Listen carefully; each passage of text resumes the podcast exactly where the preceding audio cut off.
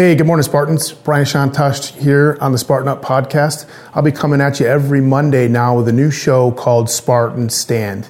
Here, I'm going to leverage 21 years of a Marine Corps career and a few other endeavors I've had that'll help you take a stand. Take a stand for yourself, take a stand for your happiness, and take a stand for success.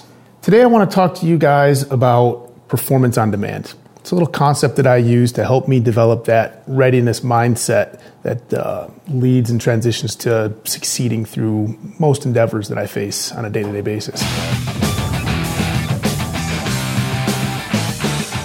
First, what I want to do is talk to you about what is not a readiness mindset and what contributes to that. And I think that started when we were in school. Um, I remember back in the days of elementary school, middle school, high school, even college for some reason, uh, hey, teacher would say, you're going to have a test. And everybody would raise their hands, when's the test? When's the test? And they would say, oh, Friday afternoon. I'm like, okay, can I use my notes? Can I use my notes? No notes. Then the next question was always, what's going to be on the test? Teacher would respond, well, we're going to cover chapter two and chapter three. All you have to do is skim those chapters, look for the highlighted sections, go to the end of the chapter, and there'll be five objective questions at the end of each chapter. If you can answer each of those questions, you're going to pass the test. Great. So you go the whole week, you don't study for anything until Thursday night, you flip to the back of the book in the chapter overview and you read those objective questions and you answer those questions, you show up the next day and you take the test and you pass the test. That is an exact opposite or exact conflict with developing a readiness mindset. What that says is, I'm going to tell you what we're going to test you on. You can prepare, you have ample time to practice, rehearse, and get good at it. And then when we throw you a challenge, you already know you're going to succeed. I don't think life really works that way. I know reality doesn't, I know combat doesn't. What happens is, is life throws at you challenges that you could never expect. Some of them you can expect and anticipate and, and, I challenge that if you're living a, a successful life, you're actually thinking about the things that you could reasonably expect. But a readiness mindset is not only thinking about those, but preparing yourself to tackle and face any adversity that just happens. That's why they're called emergencies. Successful people can handle emergencies cool, calm, because they have an accurate assessment of what they're capable of doing. They've spent the time preparing, they've spent the time learning, developing skills.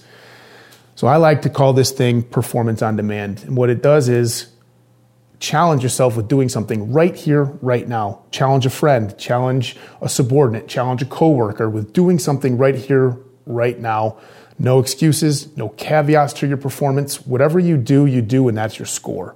No, in two weeks from now, I'd be able to do it better because I could practice this. No, oh, well, I have a sore elbow right now. If, if you know, you would you'd ask me two weeks ago, I could have done this many, but that was before I hurt my elbow. Those conversations need to be absent of the performance on demand question because what that does is allows you to make excuses. Excuses hold you back.